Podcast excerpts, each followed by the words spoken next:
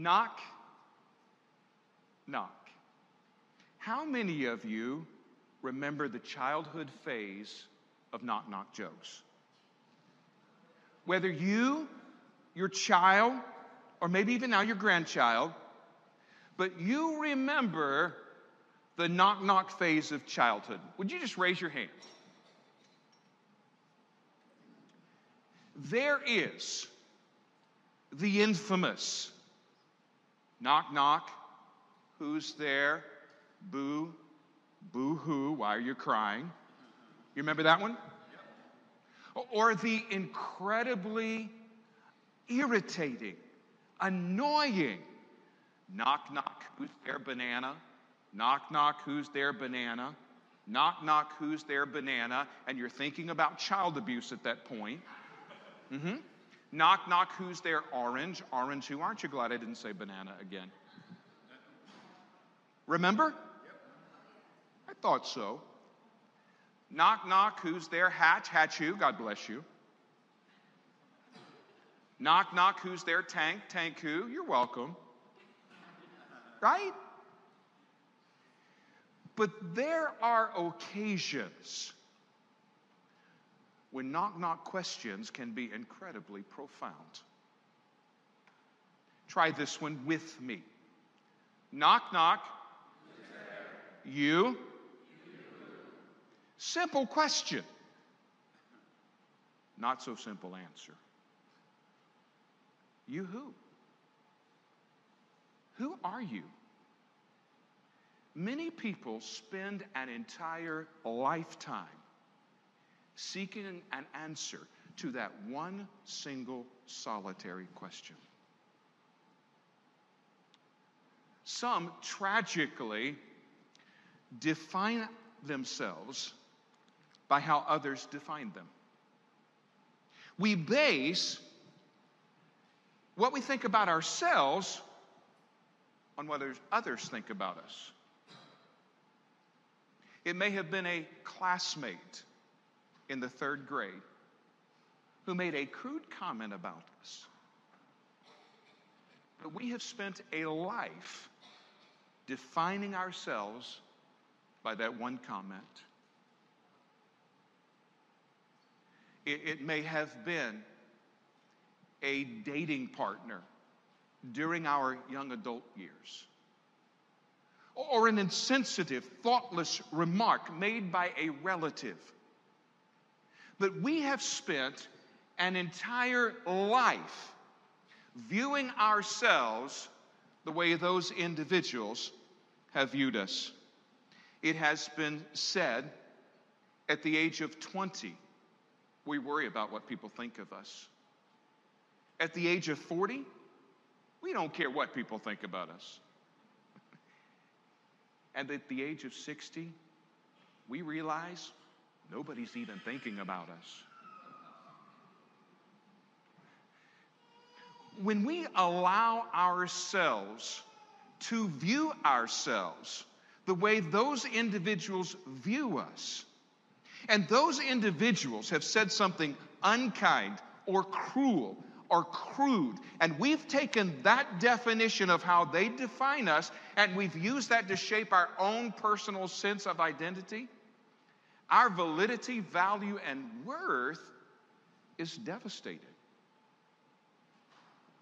Or we try to base our worth on our work. We measure our value by our vocation. But who you are is not defined by what you do. Who is Michael Jordan? ESPN has recently shown a 10 part docu-series focusing on the incredible, extraordinary basketball career of Michael Jordan. So, who is Michael Jordan? Many would readily reply, a basketball player. Here is the problem Michael Jordan no longer plays basketball. But is he still Michael Jordan? Basketball is what Michael Jordan did. But basketball is not who Michael Jordan is. Michael Jordan played basketball, and he played it very well. But he no longer plays basketball. But he is still Michael Jordan. If who I am is measured by what I do, when I no longer do what I did, my identity is lost. And yet, many of us fall into the trap of measuring our worth by our work. We identify who we are by what we do. And if we cannot achieve a certain standard of status, success, accomplishment, or accolade, it cripples our personal sense of security. So, who are you?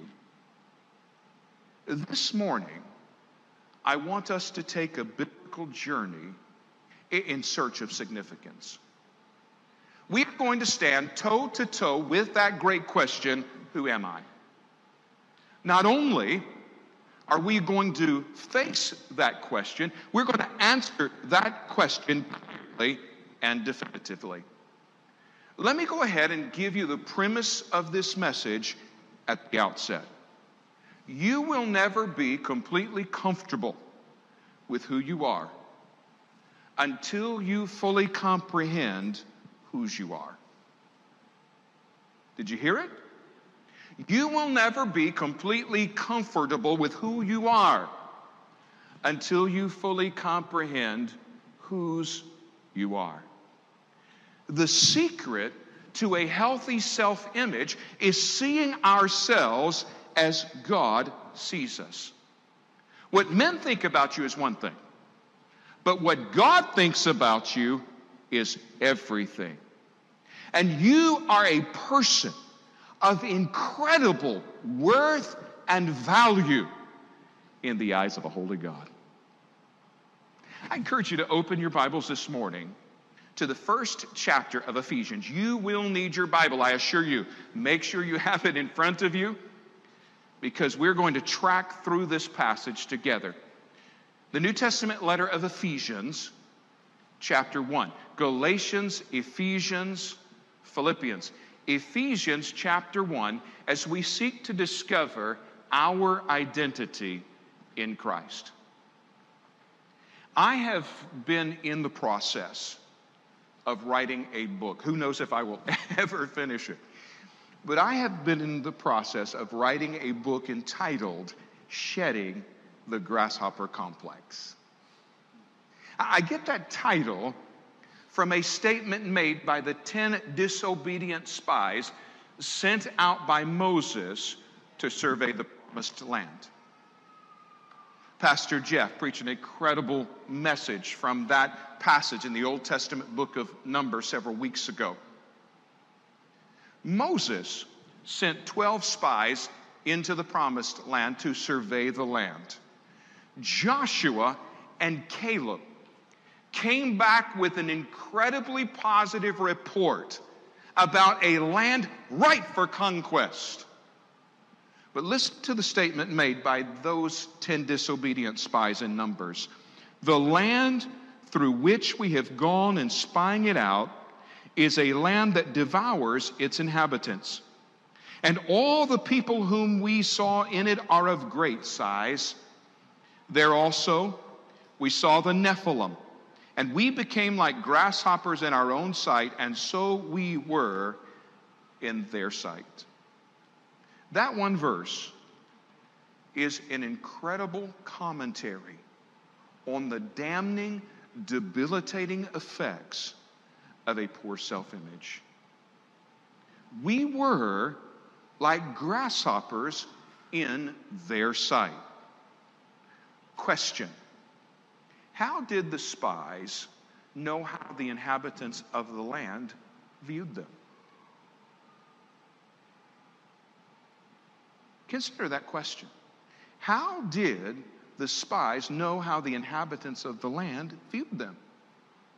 Because if the inhabitants of the land had spotted the spies, the spies would not have lived to take back a report. Right?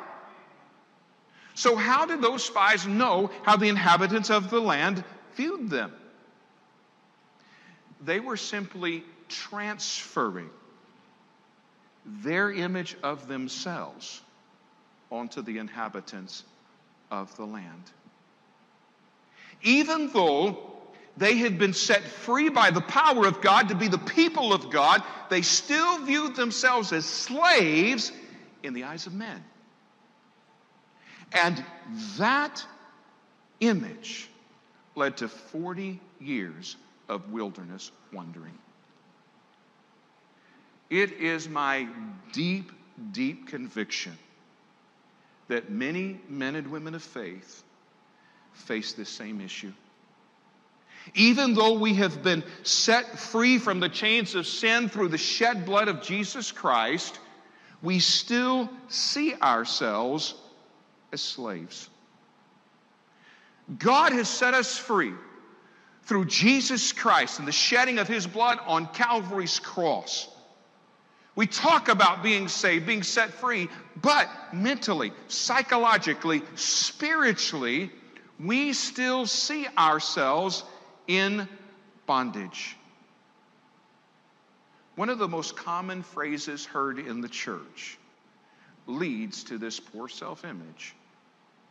And I do not want to offend anyone in the room who has said this, but I want you to think about the phrase I'm just a sinner saved by grace.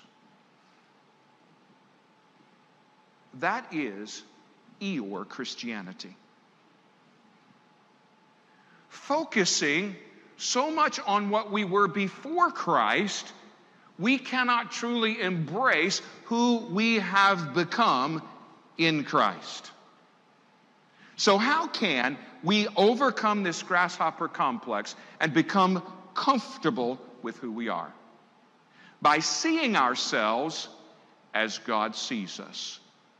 And in the first chapter of Paul's letter to the Ephesians, the great apostle shows us who we are in the eyes of a holy God. Ephesians chapter 1, we start looking at the passage in verse 1. Paul, an apostle of Christ Jesus, by the will of God, to the, what's the next word?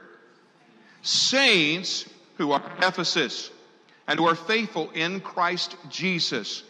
Grace to you and peace from God our Father and the Lord Jesus Christ. Blessed be the God and Father of our Lord Jesus Christ, who has, what's the next word? Blessed us with every spiritual blessing in the heavenly places in Christ, just as He chose us in Him before the foundation of the world that we would be holy and blameless without him, before him. In love, he predestined us to adoption as sons through Jesus Christ to himself according to the kind intention of his will, to the praise of the glory of his grace, which he freely bestowed on us in the beloved. Who are you. What others think about you is one thing, but what God thinks about you is absolutely everything. And the Apostle Paul tells us who we are in the eyes of God. Who are you? You are you, but you who? There is a truth that I want you to root in your heart mind this morning. It is an unwavering, unalterable truth that cannot be changed by time, eternity, situation, or circumstance. Here it is. You are who God says you are. You are who God says you are. Just repeat after me, if you will. I am who God says I am. I am who God says I am.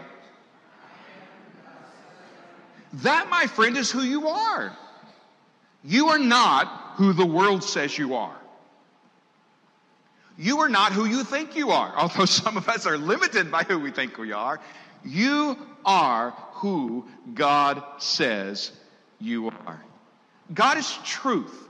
He is incapable of error and falsehood. So, who God says you are is, my friend, who you are. And if you have repented of your sin, placed your faith in Jesus Christ and what He did for you on Calvary's cross, if you have made Him Master, Savior, and Lord of your life, if you are saved, heaven bound, rather fight than switch, the Bible says you, my friend, are a saint. Wow. Look at verse 1. Paul, an apostle of Christ Jesus by the will of God, to the saints who are at Ephesus. You are a saint. The Greek word for saint is hagios, and it literally means someone or something set apart by God for a special purpose. If you are a Christian, you are a saint. You have been chosen and set apart by a holy, righteous God for a special purpose. When you stop to think about it, there are only two classes of people in this world there are saints and there are ain'ts. Whether you sit in the worship center this morning, or you are joining us out in the parking lot, and we're so glad to have you. Are you kind folks sitting at home who have been wonderful at engaging us through Facebook Live? Every one of us falls into one of those two categories. Either we are saints or we are ain'ts. Now, the good news of the gospel of Jesus Christ is through the shed blood of Jesus, every ain't can become a saint. Amen. But if you've repented of your sin, placed your faith in Jesus and what he did for you on Calvary's cross, the Bible says you are a saint. You have been saved and set apart by a holy, righteous God for a special purpose. There may not be a statue of you in the Roman Catholic Church. they may never name a holiday after you. But if you have repented of your sin, placed your faith in Jesus and what he did for you on Calvary's cross, you are a saint. You have been saved and set apart by God for a special purpose. You say, but Wayne, I, don't feel like a saint. Many of us do not feel like saints because we honestly do not see ourselves as saints. We wake up feeling like six pounds of sin on a popsicle stick. Been there? And our feeling becomes a self fulfilling prophecy. We are still so hung up on who we were before Christ, we cannot honestly embrace who we now are in Christ. We are so bound by what we used to be, we can't view ourselves as we really are sons and daughters of God by faith in what Jesus did for us on the cross. I grew up in the Tidewater area of Virginia. It was a wonderful, wonderful place to grow up. And one of the local facilities for hosting major events was the Hampton Coliseum. I spent many a childhood evening in the Hampton Coliseum watching the Virginia Squires. You probably have no idea who in the world they are and what I'm talking about because you're not that old. The Virginia Squires were a professional basketball team in the now defunct American Basketball Association. And my parents were so wonderful to us as kids. When the Virginia Squires were in town, they took us. Loved basketball. Still remember standing beside the court next to Julius Erving. His feet were longer than I was tall. I watched many a hockey match, many a concert in the Hampton Coliseum with my friends growing up. And every year, the Ringling Brother and Barnum Bailey Circus would come to town. Now, the Hampton Coliseum was unique in the way it was designed. There was a moat built around the Coliseum. Since Hampton Roads is part of a peninsula, they wanted the facility to mimic the geography of the community. And so it was designed as if there was a peninsula. And out in the center of that little moat, they had built an island. And we always knew when the circus was in town. Driving down Interstate 64, you would look beside the interstate and you would see these massive elements, elephants standing on that little island in the middle of that moat. Most of them chained to an itty bitty stake. Realistically, those elephants could have easily uprooted those stakes and wreaked havoc in downtown Hampton. But it never happened.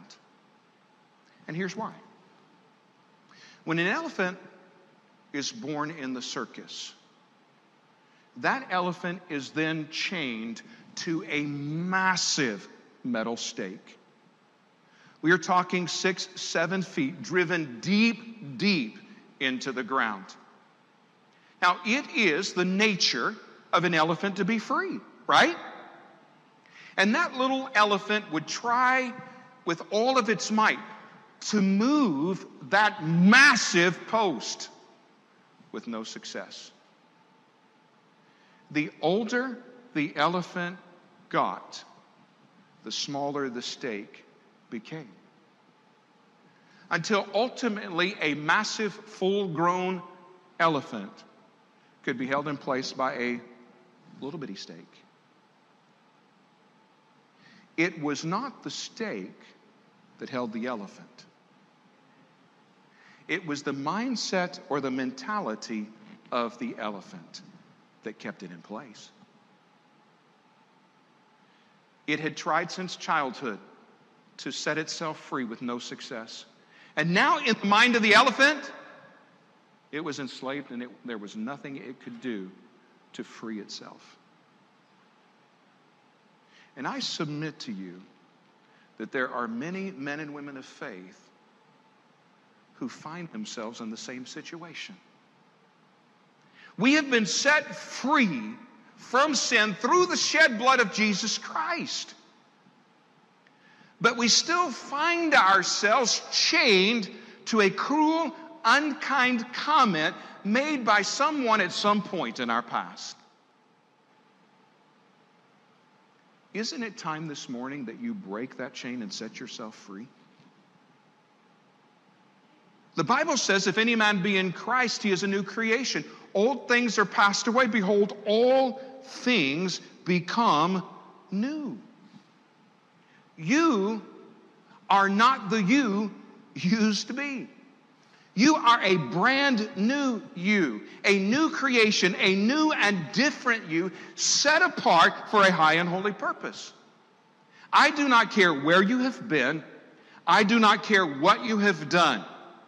If you have repented of your sin, placed your faith in Jesus Christ and what he did for you on Calvary's cross, you, my friend, are a saint. You say, but Wayne, I still sin. I still mess up. Well, being a saint does not make us sinless, but it does make us blameless. Look at verse 4. Ephesians chapter 1, verse 4 just as he chose us him before the foundation of the world that we should be holy and blameless before him. We are saints of God through Jesus Christ. When God views us, God views us through the lens of the Lord Jesus. That means that even though we do not always act perfect, God sees us as perfect. We stand clean before God because of our uh, uh, goodness based on God's grace and God's grace alone. That is why our sainthood can never, ever be caused for spiritual pride or arrogance. We are not righteous because of what we do. We are righteous because of what Jesus has done on our behalf. The Apostle Paul makes this abundantly, unalterably, unwaverably clear in the passage before us. Look back at Ephesians chapter 1 and just kind of track this with me.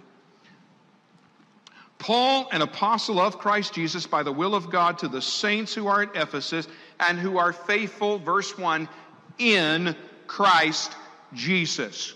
Do you hear it? Amen, oh my, oh no. You hear it. In Christ Jesus. Verse 3 blessed us with every spiritual blessing in the heavenly places in Christ.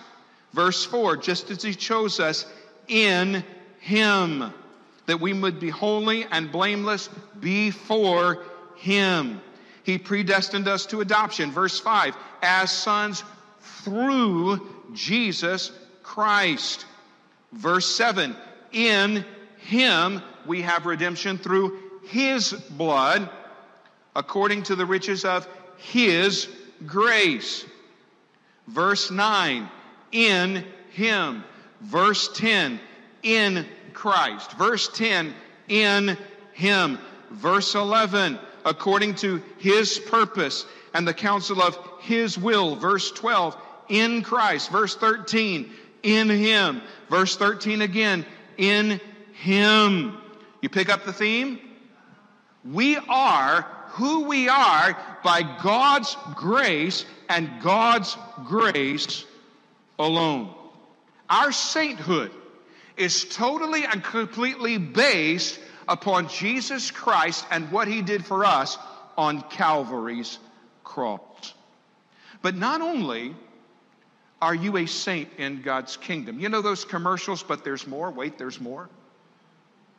Not only are you a saint in his kingdom, you are a son in his family. Wow. Look at verse 5. He predestined us to adoption as sons through Jesus Christ to himself according to the kind intention of his will. Rejoice in your sonship because of Christ Jesus. You are a saint in his kingdom, but even better, you are a son in his family. He predestined us to adoption as sons through Jesus Christ to himself. That is, he predetermined in advance that we would be adopted into the family. Predestination has confused many and confounded others. It has been the source of tremendous celebration and the sub- subject of tremendous scrutiny. One seminary professor said, Try to explain predestination, and you may lose your mind.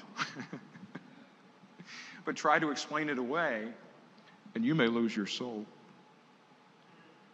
The point of predestination is that salvation begins with God, not with us. He has already chosen you. Before you were a sparkle in your mother's eye or a bouncing bundle of energy on your daddy's knee, God saw you as so valuable, He made provision for you to become part of His household. How? What is the source of our sonship? Look back at verse 5. He predestined us to adoption as sons through who? Jesus Christ. That is how you and I become part of God's forever family. Nothing in my hands I bring, only to the cross I cling. And Paul reminds us in verse 7 In him, who is him? Jesus.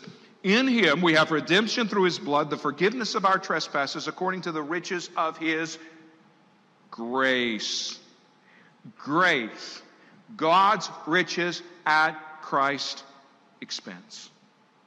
God saw you as so valuable he sent his own son to shed his own blood in order to pay the price to buy you into the family. And the apostle John writes, But as many as received him, to them gave he power to become the sons of God, even to them that believe on his name. That is the source of our sonship.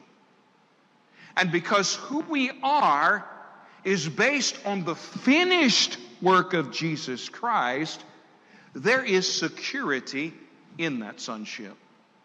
Look back at that phrase in verse 5. He predestined us to adoption as sons through Jesus Christ. If you are willing to write in your Bibles, circle that word adoption. He predestined us to adoption.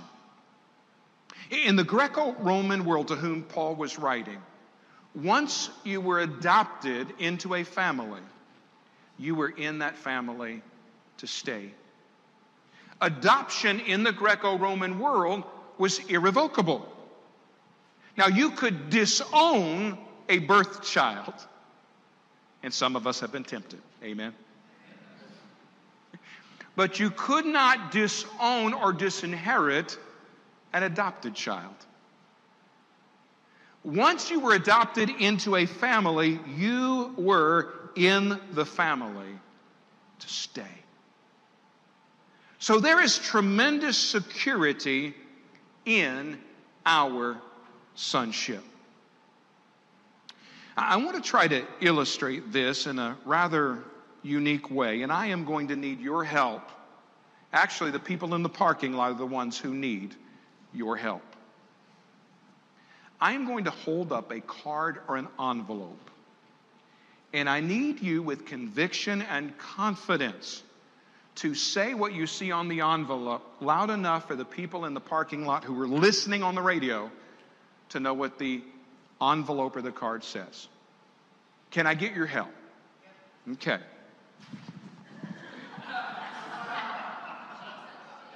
Thank you.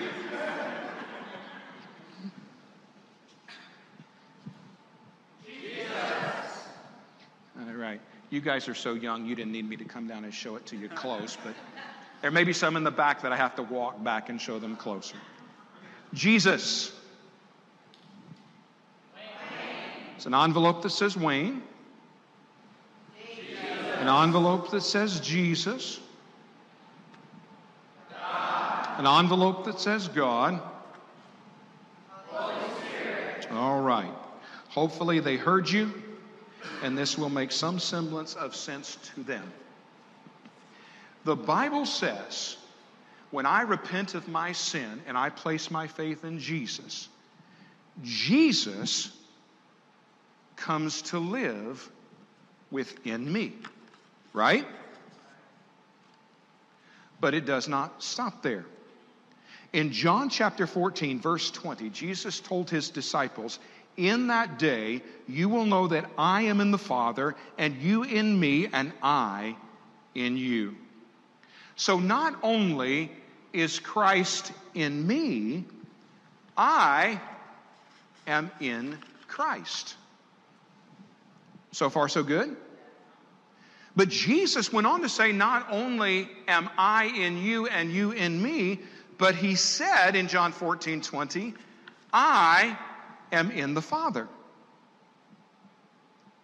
And then, right here in Ephesians chapter 1, verse 14, uh, verse 13, Paul reminds us in him you also, after listening to the message of truth, the gospel of your salvation, having also believed, you were sealed in the Holy Spirit of promise. That is my security in Christ. How can the devil get to Wayne Dishman?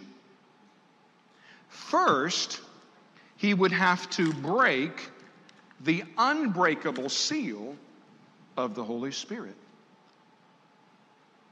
Then he would have to conquer unconquerable God Almighty.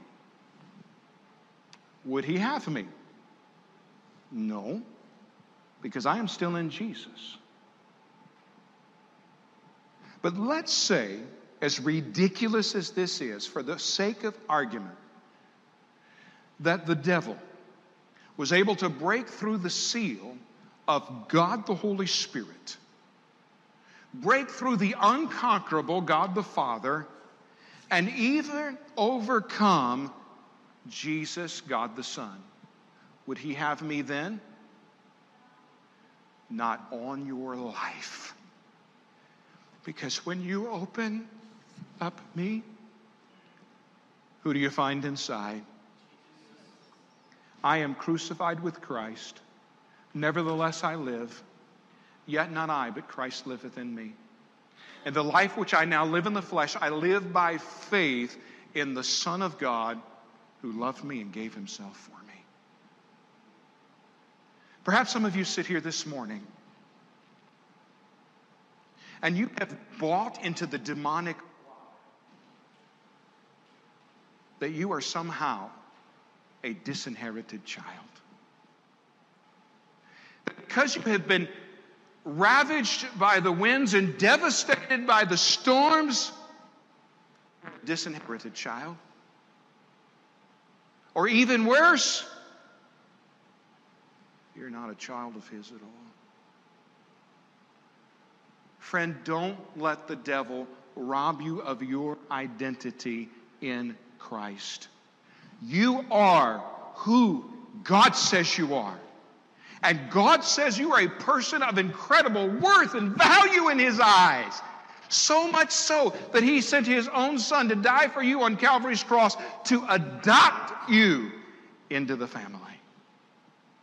You are a saint. You are a son of God.